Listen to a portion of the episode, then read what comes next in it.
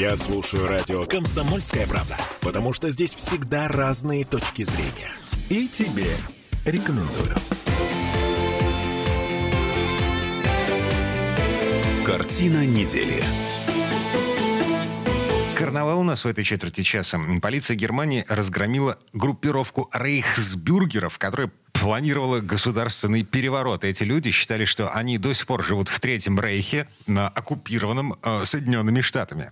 Цирк с конями. Э, я Дмитрий Делинский, ректор гуманитарного университета профсоюзов Александр Записовский. Мы э, заканчиваем подводить информационные итоги этой недели. Значит, смотрите, за решеткой полторы сотни человек. Во главе какой-то принц. Среди его сторонников бывшие офицеры из Бундесвера. Правоохранительные органы Германии сейчас ищут во всем этом российский след, и все это как-то очень-очень вовремя на грани кризиса, который мог бы вывести людей в Германии на улицы. В связи с тем, что, значит, у нас там э, зеленая энергетика провалилась, поставки газа, в общем-то, тоже, э, атомные электростанции закрыты, зима на пороге. Зима настолько близко, что германские власти решили достать какого-то внутреннего врага внезапно извлечь. Александр Сергеевич, э, вы что слышали об этой истории? Вот у меня сложившееся мнение. Это, ну, как бы, на самом деле, дымовая завеса. Вот, операция отвлечения внимания народа. Видите ли, в чем дело? Вот вы произнесли ряд э, положений, как бы характеризующих взгляды этих людей. Но ведь в том, что вы сказали, много реальных объективных вещей. Например, Германия оккупирована Соединенными Штатами. Но это объективно объективная реальность совершенно. Более того, англосаксы еще и, а, мало того, что они оккупируют, они совершают прямые, такие провокационные и э, террористические действия против Германии. То есть оккупировали еще ее же гробят своим терроризмом. А подрыв э, Северного потока вы имеете в виду? Я имею в виду не только подрыв Северного потока, но я имею еще и в виду ту ситуацию, когда английская шпионка, у меня все время вылетает ее фамилия, какая-то такая девушка, которая, по-моему, путешествует по постелям, ну, чуть ли не всех известных беженцев из России на Запад, всех агентов Запада. Это вы имеете в виду ту девушку, которая ночевала в одном номере с Навальным, а, когда его отравили? Ну да, в его постели что-то там ему в трусы накапало, и потом летела в самолете Не доказано. Угу. Ну, конечно, не доказано. Вот кто ж тогда ему в трусы накапал, если не та девушка, которая провела с ним ночь? Да, ФСБ. ФСБ ему накапало. Да. То есть она агент ФСБ, а не британских спецслужб. Но между тем, вот эта история с ядами, это абсолютная калька с той, и я бы сказал бы так, вакханалии идиотизма, которая была устроена вокруг гибели Литвиненко и вокруг неизвестно теперь какой судьбы Скрипаля. Только это все уже реализовывалось на территории Германии. А одна из очередных провокаций британских спецслужб. То Я, есть... кстати, замечу, что в результате истории со Скрипалями дипломатические э, штаты российских посольств на территории Западной Европы были усечены, урезаны. Там была массовая высылка наших дипломатов вот из всех стран Евросоюза. Несколько сотен дипломатов выслали. После чего из Москвы выслали несколько сотен дипломатов. И когда наши спрашивали руководителей западноевропейских государств, а какая основа для высылки? Нам сказали англичане. А вам англичане какие-то факты предъявили по поводу отравления там Скрипалей? Нет, не предъявили, но мы им верим. Вот эта вот история с Хайли Лайкли, это, конечно, было бы смешно, если бы не было так грустно.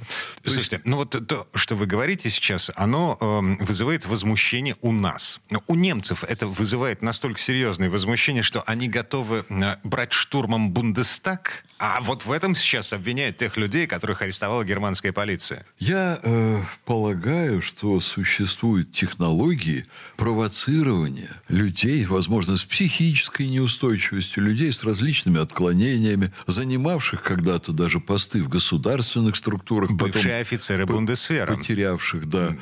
Вот у нас был, э, как же фамилия этого нашего военного? Квачков? Ква- точно, Квачков, который вроде как Покушался на Чубайса. Покушался на Чубайса, да. Ну, наверное, военный человек, э, у которого в какой-то момент развивались какие-то сложности с психикой. Возможно, он там в чем-то таком и участвовал. Был совершенно убежден, что это правое дело, и за ним пойдет вся страна. Ну, вот у нас такой был и есть Квачков. Ой, а у них... слушайте, у нас есть да. еще депутат Госдумы Федоров, который считается... А, он говорит об этом на всех углах, что наша страна оккупирована. Наша страна оккупирована. Ну, это такой образ. Если иметь в виду вот эту псевдоэлиту, которая располагает огромными ресурсами, э, огромными денежными ресурсами, невероятными. В определенном смысле они имеют настолько большой вес, и они, кстати, настолько зависят от Запада, что если вот их вес суммировать с зависимостью от Запада, то вообще происходящее в ряде отношений можно назвать элементами западной оккупации. Точно так же, как и наличие у нас сотен СМИ иностранных агентов, которые совершенно свободно работают. Я мониторю некоторые очень популярные СМИ. У нас же продолжают работать СМИ иностранных агентов. Но вы знаете, вот посмотришь на материале одного популярного иноагента, можно написать, я это сразу вижу, хорошую кандидатскую диссертацию mm, по за... пропаганде в, в пользу Запада. Ага. То есть просто подбором подбираются новости. Новости очень своеобразно интерпретируются, чуть-чуть подправляются формулировки по сравнению с сутью новостей. И образуется лента, которая сама по себе, она вроде бы из фактов состоит. Вот. Но эти все факты, они чуть-чуть переформатированы, они чуть-чуть тенденциозно подправлены, и они собраны вместе. То есть, понимаете, очень грамотное такое выстраивание информационно-политического поля, в котором есть крючки, за которые цепляют аудиторию. А аудитория вот таких лент новостей – это сотни тысяч и миллионы. Ну, как же мы не будем говорить о том, что у нас в стране работает очень мощная пятая колонна Запада, которая влияет на принятие решений. А, причем, ну вот как бы наша страна, наши правоохранительные органы, наши власти, э, они вполне ничего себе либеральны. Телеканал «Дождь» в нашей стране продержался э, 13 лет. «Дождь», признанный э, сейчас иноагентом, э, эмигрировавший в Прибалтику. В Прибалтике «Дождь» продержался сколько? Семь месяцев. Ну, ну конечно, можно Его еще... На, на этой неделе закрыли да. и изгнали из нашей... Э, в смысле, из Прибалтики. Да, можно еще вспомнить э, героя, человека, который был героем для Запада, художник якобы, который прибивал себя, гениталии прибивал своих брусчатке угу. Красной площади. А сколько он продержался во Франции? Его посадили немедленно после того, как он поджег э, двери банка. Не помните его фамилию? Ой, нет, сейчас не вспомню уже. Да, ну совсем недавно он переехал во Францию. Вот у нас, когда он поджигал двери ФСБ, Запад улюлюкал, хлопал, э, была буря аплодисментов в западных СМИ. И вот какой он молодец, вот он борется с режимом. А, а по- когда помните он... фалос, нарисованный на, на а, мосту? Да, да, на Литейном, Конечно. На, напротив ФСБ. А, движение «Весна», вот эти акционисты, которые а, тогда а, получили, по-моему, какую-то государственную премию аж. Ну, вот, за вот Но она была не совсем государственная. Да, ну, Там... короче говоря, вся, да. вся тусовка околокультурная, она рукоплескала. Вот Безусловно. Это. Да. А сейчас, на этой неделе, движение «Весна» признано экстремистским. Мало того, что они иноагенты, они еще и экстремисты. Дело в том, что... Э, конечно, до конца непонятно, почему власть давала им столько свободы для деятельности.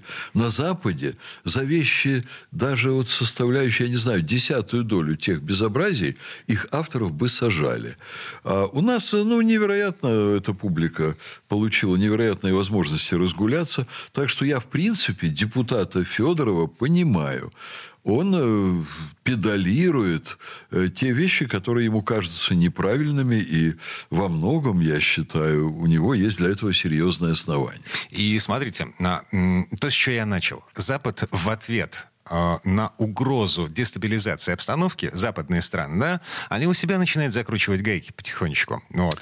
Они не только у себя начинают закручивать гайки.